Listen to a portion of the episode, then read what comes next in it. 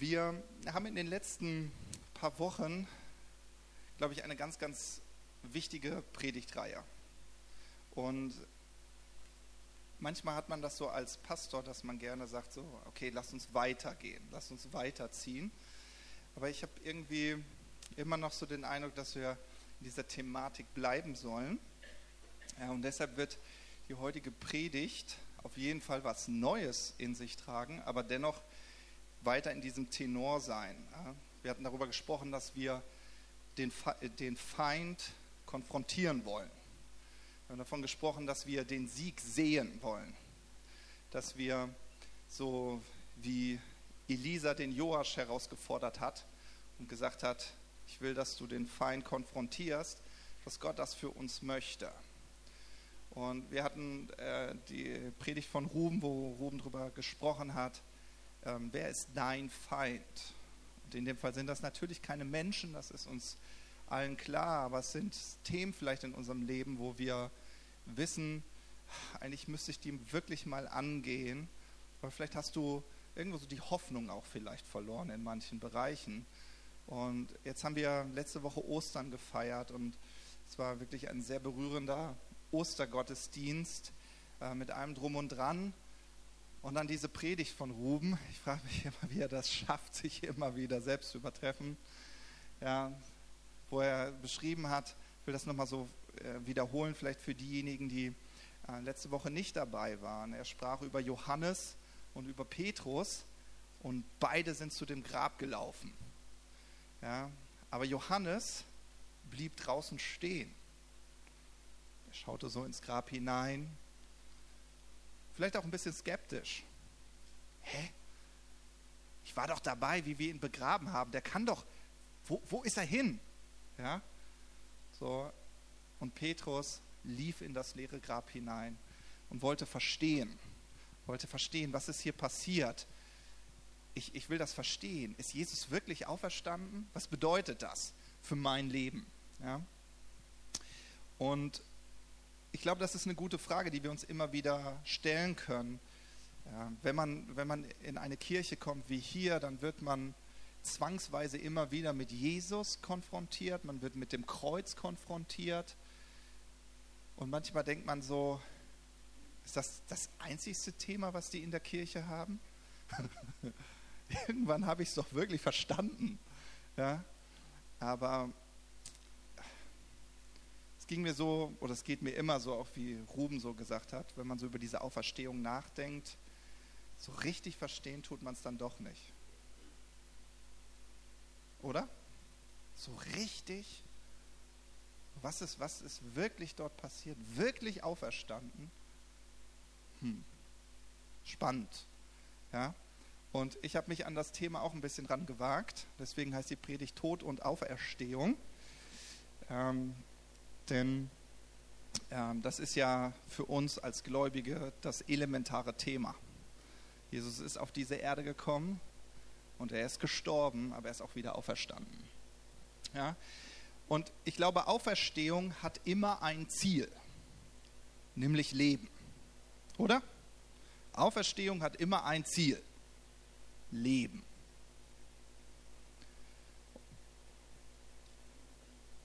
Auferstehungskraft, und das ist uns auch allen klar, wird erst dann nötig,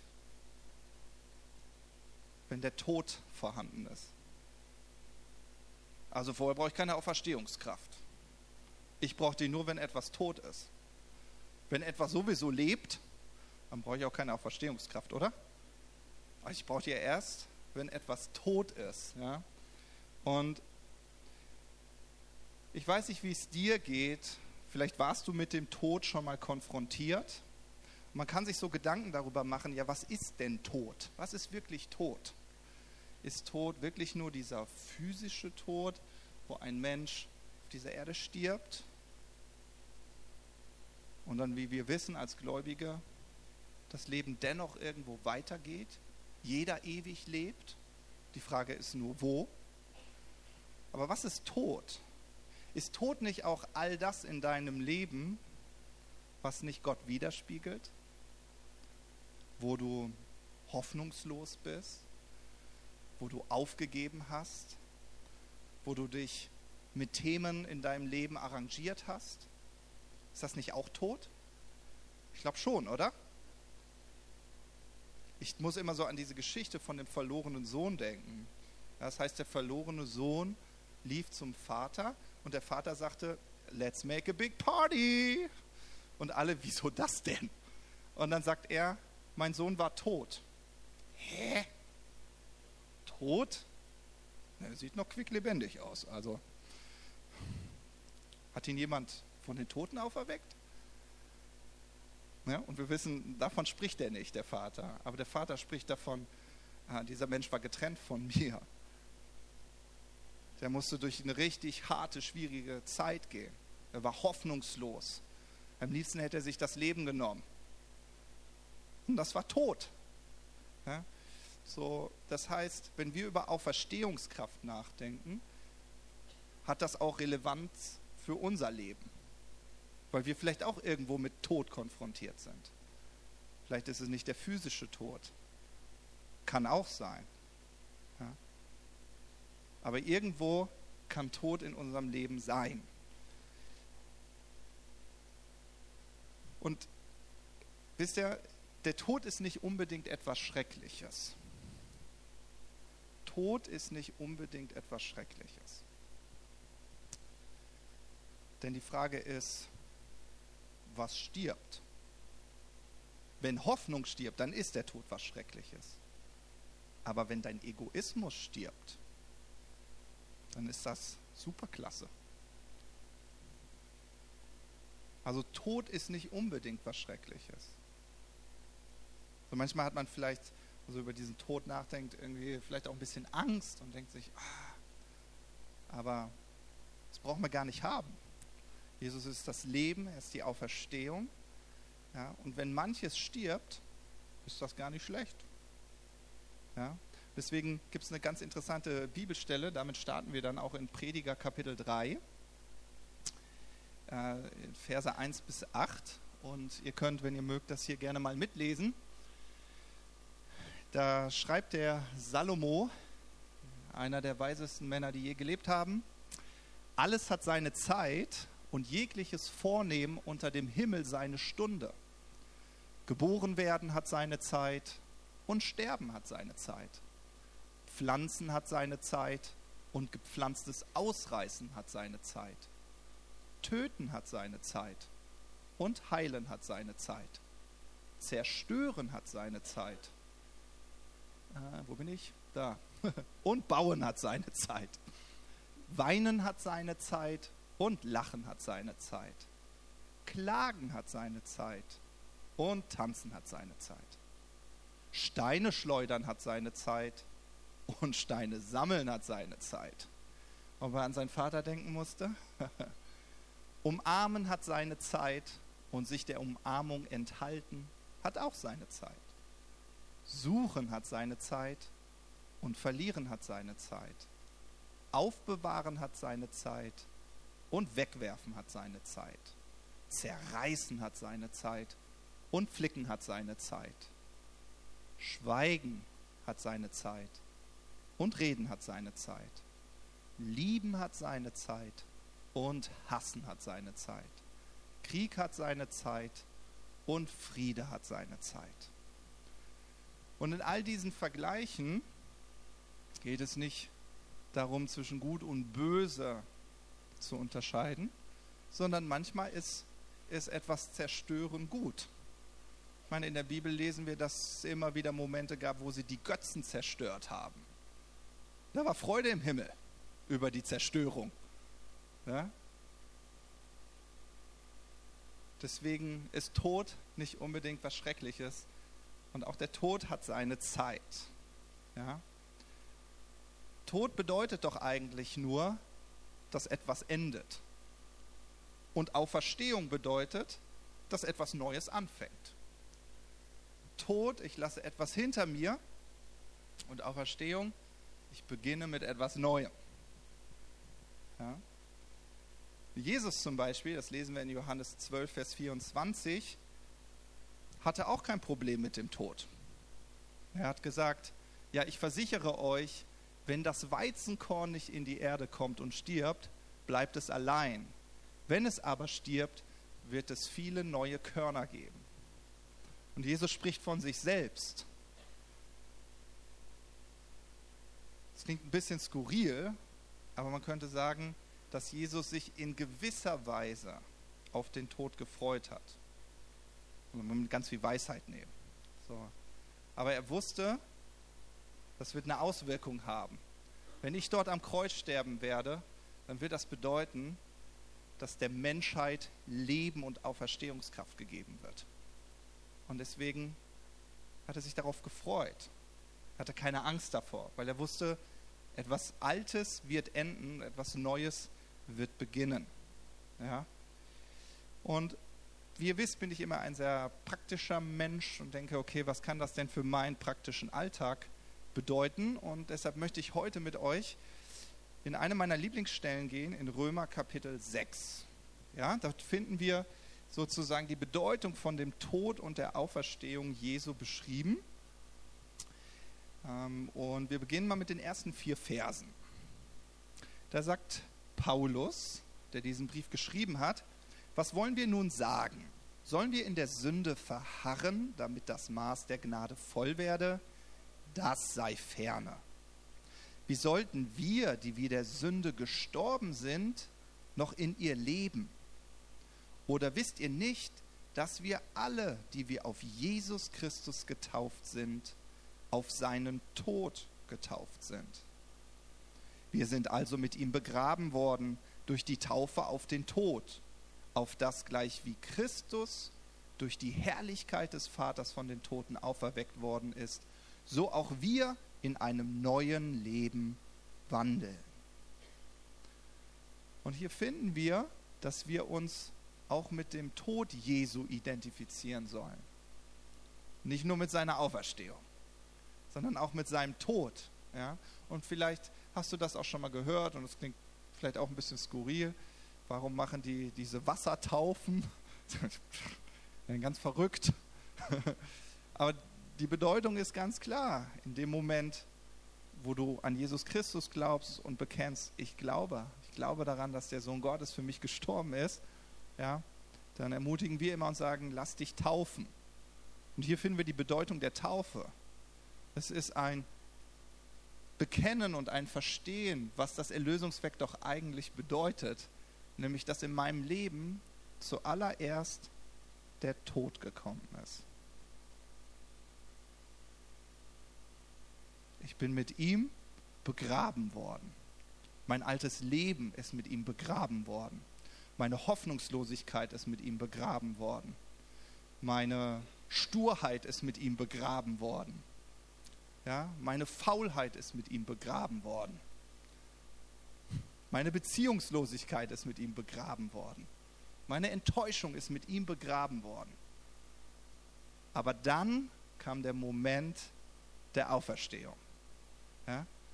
Und dann wird hier beschrieben, dass durch die Auferstehung Jesu Christi wir auch in einem neuen Leben wandeln. Das heißt, Auferweckungskraft befähigt uns zum Christusleben. Das ist, was Auferstehungskraft tut. Das ist, was Auferstehungskraft ganz praktisch für dein Leben bedeutet. Ja, dass du Jesus widerspiegeln kannst. Dass du Hoffnung empfinden kannst wie Jesus. Dass du Liebe empfinden kannst wie Jesus. Dass du Begeisterung empfinden kannst wie Jesus. Ja? Dann geht es weiter in Römer 6, die Verse 5 bis 8.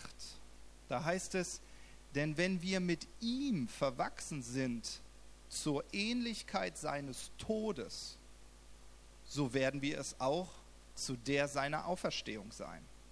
Also wieder beides erwähnt, Tod und Auferstehung.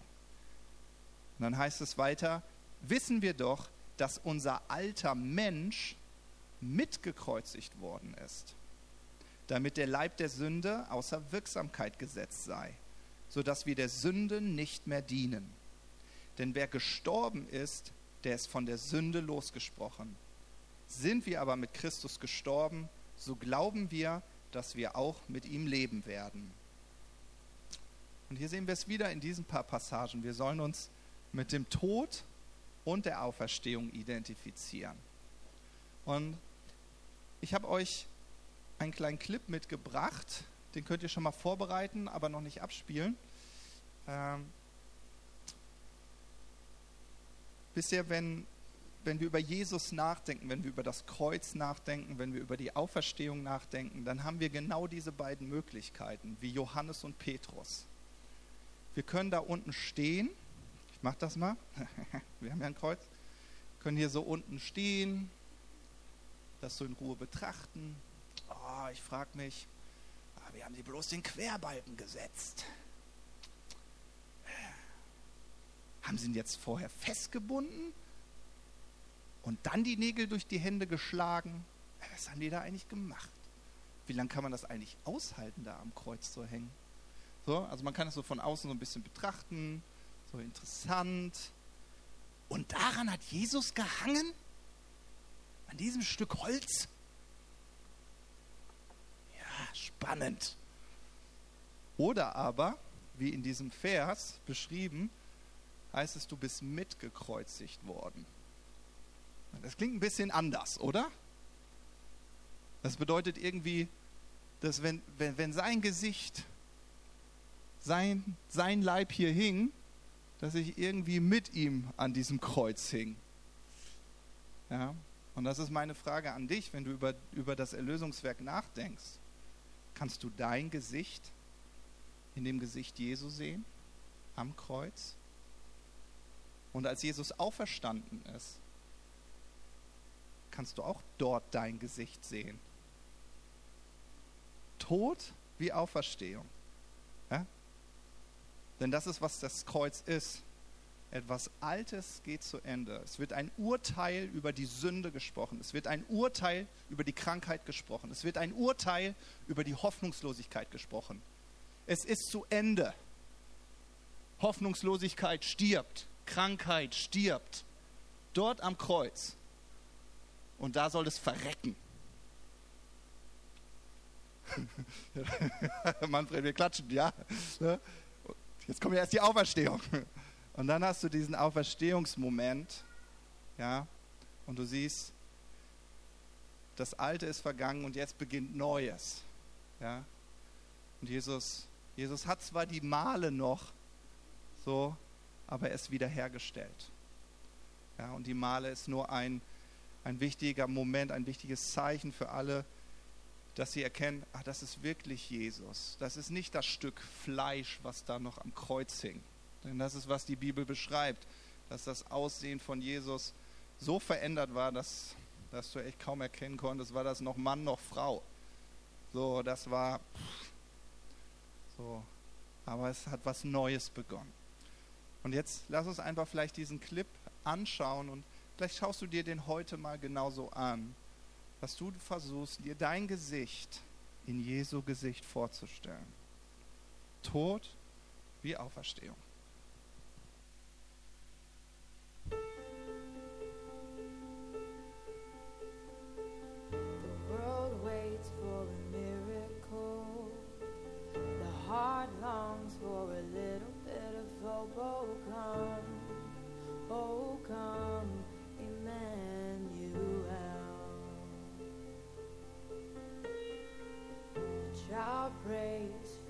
On earth and she's calling out from a sea of hurt. Oh, come, oh, come, Emmanuel.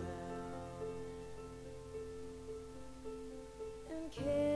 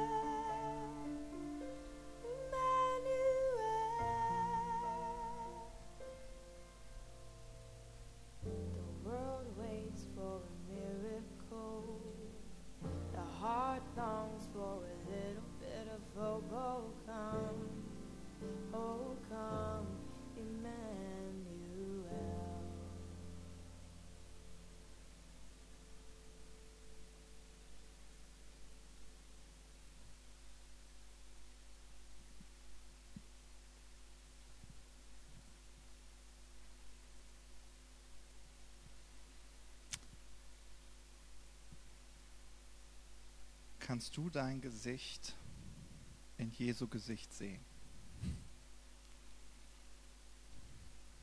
Und das ist die Botschaft des Kreuzes. Hoffnungslosigkeit stirbt, Hoffnung steht auf. Krankheit stirbt, Gesundheit steht auf. Ja, das ist der Ort des Austausches.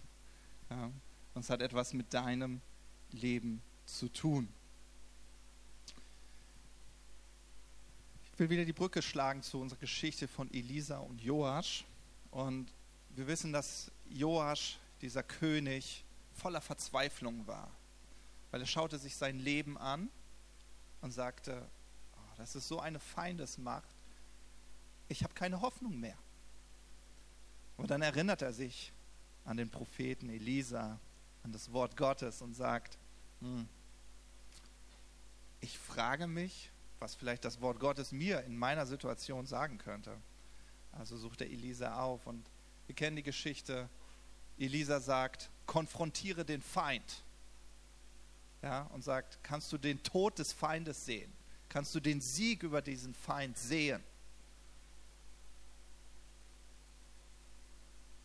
Und Joasch ist mutig genug, sich darauf einzulassen, auf das, was das Wort Gottes ihm nahe liegt, obwohl der Feind ja so unüberwindbar erscheint. Ja? Und ich weiß nicht, was dein Aram ist, was du vielleicht vor ein paar Wochen so für dich niedergeschrieben hast, was dein Aram ist, was dein Feind ist. Vielleicht war es für dich auch nur eine nette Predigt. Kann ja sein. Oder du hast das wirklich ernst genommen und hast gesagt, ja, mein Leben, eigentlich geht es mir ja gut. Aber wisst ihr, das Gute ist der Feind des Besten. Und das ist meistens unsere Herausforderung. Eigentlich, auch für mich persönlich, ich lebe ein gutes Leben, eine schöne Ehe, habe tolle Kinder. Also könnte ich mich ja eigentlich zurücklehnen und sagen, ja, ist doch alles easy, alles super entspannt. Ja? Aber auch da, ich bin mir sicher, jeder von uns hat einen Feind. Ja? Zum Beispiel, um das vielleicht kurz mit euch zu teilen, so wir äh, haben äh, wir haben gestern äh, uns ähm, aus, von der Jugend mit ein paar Männern getroffen und dann haben wir uns so die Frage gestellt, ja, wo geht denn unsere Reise hin? Ihr wisst ja, wenn man noch ein bisschen jünger ist, dann hat man das Gefühl, man kann noch viel im Leben erreichen. So, und dann guckt man sich das so an und Simon, Simon hat das Ganze so ein bisschen geleitet und meinte dann zu uns, ja, überlegt mal, wo ihr in zehn Jahren seid dachte so zehn Jahre, puh. Dann bin ich, bin ich das so gedanklich mal durchgegangen. Das könnt ihr gerne mal für euch auch machen. In zehn Jahren bin ich 44. So, und ich weiß, manche von euch sind 44 und das ist gar nicht bös gemeint. Ja, aber für mich war das 44. Und was mir noch mehr geholfen hat, dann habe ich gesagt, wie alt sind denn dann meine Kinder? Aaron wird 17 sein. Und dann habe ich kurz geschluckt. Weil ich gesagt, in zehn Jahren ist er fast volljährig. Da habe ich gedacht, zehn Jahre, puh. So, und dann kann man das auch rückwärts gut rechnen. ja. Vor zehn Jahren war ich ein Jahr verheiratet. So. Und dann kann man gucken und sagen, okay, was habe ich denn die letzten zehn Jahre erreicht? Was habe ich mit meinem Leben die letzten zehn Jahre gemacht? So, und dann merke ich schon, dass ich so ein paar Feinde habe. Ich weiß nicht, wie es dir geht, aber ich merke dann schon, wenn ich manchmal denke, ah, Matthias, ja, bist schon ein bisschen gemütlicher Typ. Kann man sagen, Gemütlichkeit ist eine Stärke? Oder man kann vielleicht für sich selbst sagen, Gemütlichkeit ist ein Feind. Versteht ihr, es muss, es muss gar nichts Schlimmes sein. Aber hast du einen Feind? Hast du etwas in deinem Leben, wo du sagst, eigentlich will ich, dass sich das ändert? Wenn ich Jesus betrachte, was es ihn gekostet hat dort am Kreuz, ist das, wie ich mein Leben führe, soll das der Lobpreis sein und Antwort auf das, was er dort gemacht hat? Oder gucke ich mein Leben an und denke so, boah, das soll, wie ich mein Leben führe, das ist mein Dankeschön für diese Tat Und vielleicht entdeckst du dann doch den einen oder anderen Feind in deinem Leben. Wo du sagst, oh, mein, das will ich auf jeden Fall angehen. Das ärgert mich, das nervt mich. Wenn das mein Leben, wie ich es führe, die Antwort auf das sein soll, dann will ich, dann will ich das angehen. Dann, dann habe ich einen Feind. Ja? Und die Frage ist, bist du bereit, deinen Feind sterben zu lassen? Das kann eine Gewohnheit sein. Das kann, und da wird es alltagspraktisch. Das kann eine Gewohnheit sein. Das kann, es kann sein, dass du es liebst zu lästern. Es, es, es kann alles Mögliche sein. Alles, was dem irgendwo widerstrebt, was Gott Ehre machen würde. Und wisst ihr, es gibt so zwei, also, also eine Bibelstelle in Epheser 4, äh, Verse 22 bis 24, die das auch so auf den Punkt bringt, was der Austausch am Kreuz eigentlich bedeutet. Da heißt es nämlich, dass ihr, was den früheren Wandel betrifft, also deine frühere Lebensweise, diesen alten Menschen hast du dort am Kreuz abgelegt. Der richtet sich in Verblendung und Begierden zugrunde. So, und das muss nicht immer das offensichtlich Böse sein. Ja? Und deswegen ermutigt uns Paulus und sagt, dagegen werdet erneuert in eurem Geist, in eurem Sinn, in eurem Denken. Warum? Weil ihr doch den neuen Menschen angezogen habt. Weil ihr das Kreuz doch verstanden habt. Tod und Auferstehung. Ja? Und Römer 6, Vers 4 ja, spricht es auch von diesem neuen Leben. Ich habe ihn hier nochmal für euch nochmal drauf. Ja? Wir sind also mit ihm begraben worden durch die Taufe auf den Tod, auf das gleich wie Christus durch die Herrlichkeit des Vaters von den Toten auferweckt worden ist, so auch wir in einem neuen Leben wandeln. Also es geht um deine Gewohnheiten, die dich zugrunde richten. Ja? Es geht um die Gewohnheiten, die deine Zukunft zerstören. Es geht um die Gewohnheiten, die deine Beziehung zerstören. Man kann das laufen lassen oder aber ja, man schaut sich den Feind genau an. Ja? Und wisst ihr, und das ist eine ganz, ganz wichtige Wahrheit, Gott kämpft mit dir zusammen gegen deine Feinde, aber niemals gegen deine Freunde. Und wenn gewisse Gewohnheiten deine Freunde sind, auch wenn sie nicht so produktiv sind, da wird, da wird Jesus keinen Finger krumm legen. Ist ja dein Freund. Gott ist dein Bündnispartner, der wird ja nicht dein, dein Freund angreifen. Das wird er nicht machen. Aber dein Feind, den wird er angehen. Das heißt, irgendwie entscheiden wir das ja für uns. Ne? Wer ist denn mein Freund und wer ist mein Feind? Welche Gewohnheit ist mein Freund? Welche Gewohnheit ist mein Feind? Ich entscheide das. Und dann ist es wichtig, nachdem ich meinen Feind identifiziert habe und weiß, du bist mein Feind, dass ich weiß, ich werde keine Kompromisse eingehen. Und ich werde mit Gott an meiner Seite diesen Feind konfrontieren. Ja? Und vielleicht habt ihr das auch schon gemacht.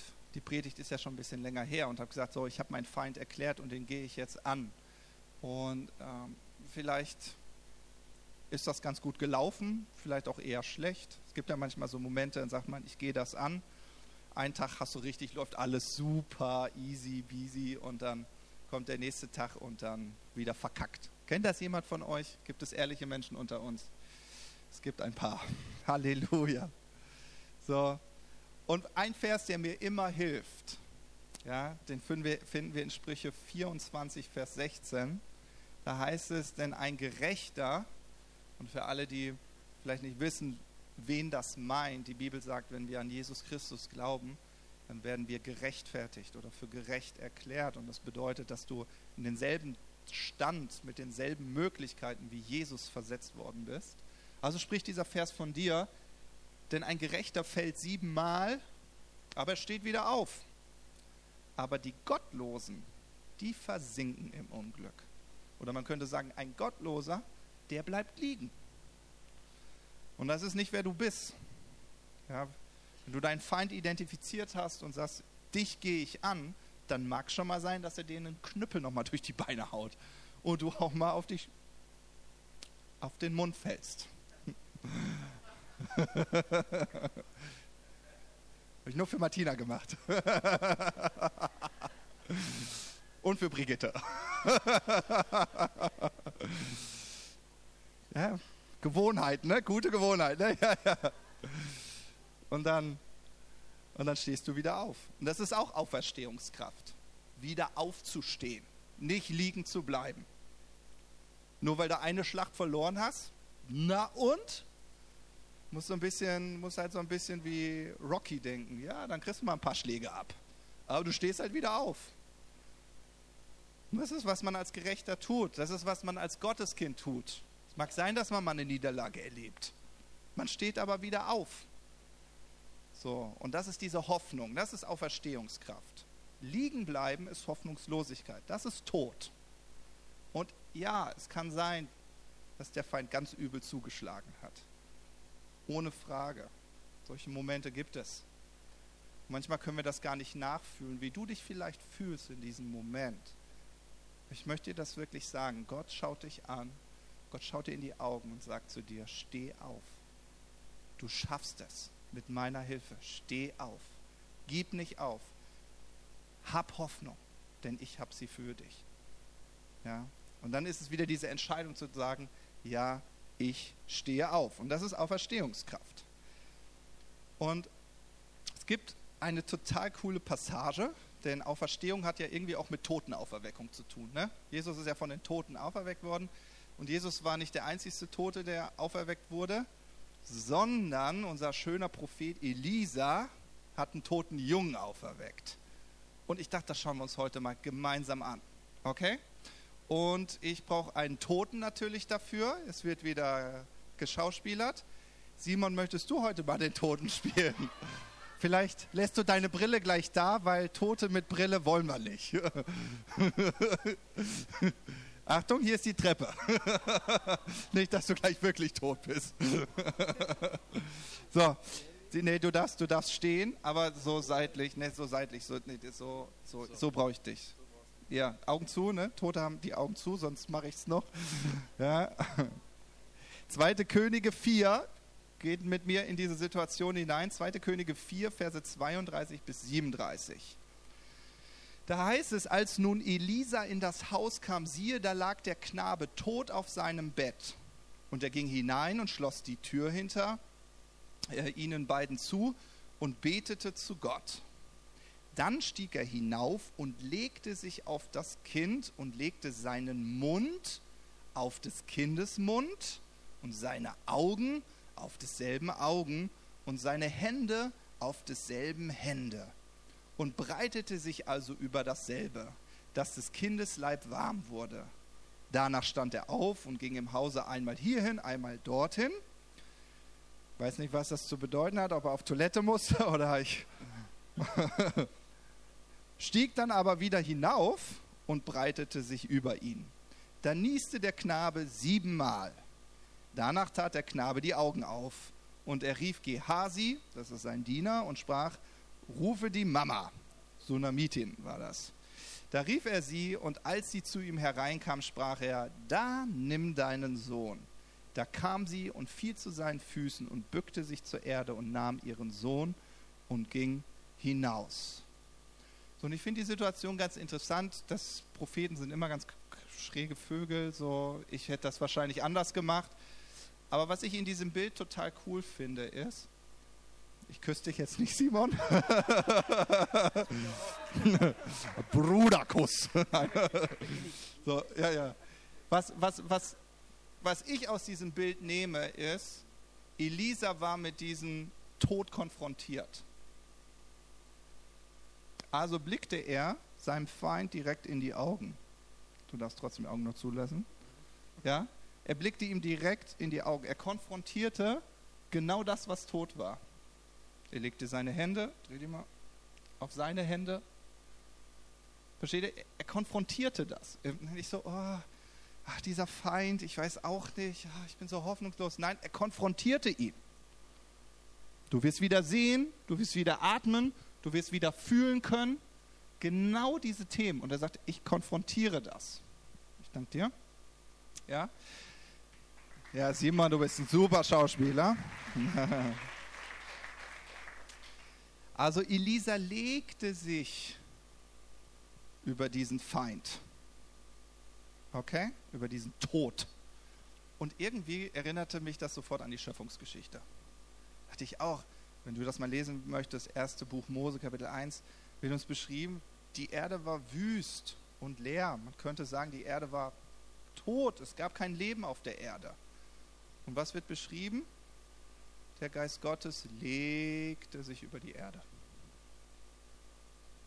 Der Elisa legte sich über den toten Knaben. Über das, was tot war, legte er sich. Er konfrontierte es. Und was passierte in der Schöpfungsgeschichte? Während der Geist Gottes über diesem toten Bereich legte, äh, sich gelegt hatte, kam das Sprechen. Jesus sprach das Wort Gottes über diesen toten Bereich, über diesen Feind. Ja? Und er sprach, was geschehen sollte. Wir finden eine andere Geschichte in der Bibel, die genau dasselbe beschreibt. Ezekiel 37. Da wird wieder so ein Prophet, ganz, ganz komische Leute, ja, aber er wurde so genommen in einer Vision und fand sich wieder in einem Tal von toten Gebeinen. Auch mit Tod konfrontiert. Und dann, was sagt Gott? Gott sagt, ich sehe keine toten Gebeine. Wie? Die miefen schon. also, und was sagt Gott? Gott sagt, ich sehe ein Heer, ich sehe ein gerüstetes Heer, ich sehe eine Armee. Oh, jetzt ist, na ja, ich weiß nicht. Für mich sieht mein Leben ganz schön tot aus. Also ich habe das Gefühl, der Feind hat so richtig zugeschlagen. Das mieft schon. Und dann Gott sagt so, ja, aber ich sehe, ich, ich, ich, ich nehme das wahr, aber meine Sichtweise ist eine andere. Ich sehe Leben. Ich sehe Bestimmung. Ich sehe Hoffnung. Gut. Ja, was machen wir denn jetzt? Das ist ja irgendwie eine Diskrepanz ne, zwischen miefenden Knochen und ein gerüstetes Heer. Und was sagt Gott? Gott sagt zu ihm, sprich zu den toten Gebeinen, sprich zu dem Tod, sprich zu dem Feind, sag ihm, was mit ihm geschehen wird.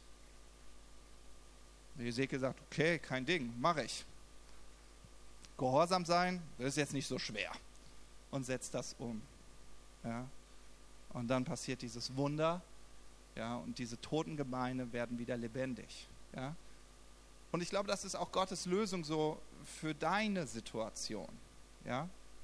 Jesus sagt in Johannes 11, Vers 25, ich bin die Auferstehung und das Leben. Wer an mich glaubt, wird leben. Das ist seine Perspektive. Ja? Und Jesus hat aber auch gesagt in Matthäus 4, Vers 4, dass der Mensch nicht von Brot allein lebt, sondern von jedem Wort, das aus dem Munde Gottes hervorgeht. Und ich möchte dich wirklich bitten, weil das hat so viel Kraft. Manchmal bist du vielleicht in dieser hoffnungslosen Situation, ja, und du bist mit diesem Feind konfrontiert, wie auch immer du ihn benannt hast. Und was du brauchst, ist das Wort. Welches Wort, welche Sichtweise gibt dir Gott über deinen Feind? dir einen Moment dafür zu nehmen, zu hören, für dich wahrzunehmen und dann den Mut zu haben, das auszusprechen. Nicht länger Tod, sondern Auferstehung. Ja, der Feind darf sterben, aber ich werde in, dieser, in diesem neuen Leben, in dieser neuen Gewohnheit, werde ich wandeln. Ja? Deswegen möchte ich dich wirklich so ermutigen, darüber nachzudenken, welche, welchen Worten schenkst du deinen Glauben und welche Worte sprichst du über dein Leben. Und vielleicht ist dein Feind schon Zweifel, nämlich dass du denkst, naja, was sollen denn meine Worte, meine Worte, was sollen die denn schon können. Hier ist wieder eine wunderschöne Bibelstelle über den Gerechten, spricht mal wieder über dich, so sieht Gott dich. Sprüche 10, Vers 11, da heißt es, der Mund des Gerechten ist eine Quelle des Lebens. Der Mund des Gerechten ist eine Quelle des Lebens. Mein Mund dein Mund ist eine Quelle des Lebens. Das darf man deinem Nachbarn sagen. Dein Mund ist eine Quelle des Lebens.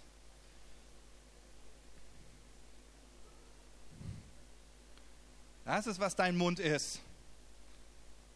Dafür hat Gott dir deinen Mund gegeben. Ich meine, du willst doch dem Schöpfer nicht widersprechen, oder? Also ich wage es nicht. Ich wage es nicht zu widersprechen. Also wir wollen dem Schöpfer nicht widersprechen. Ich meine, der hat das Design entwickelt.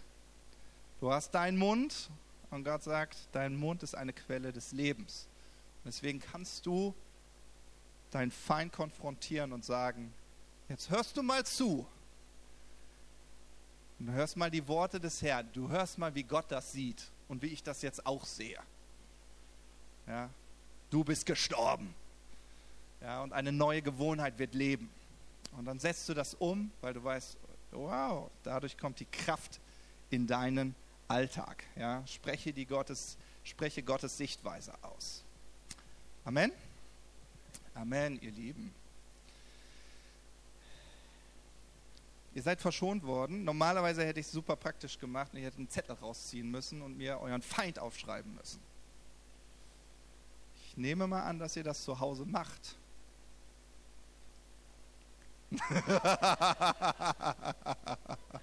ja, ne?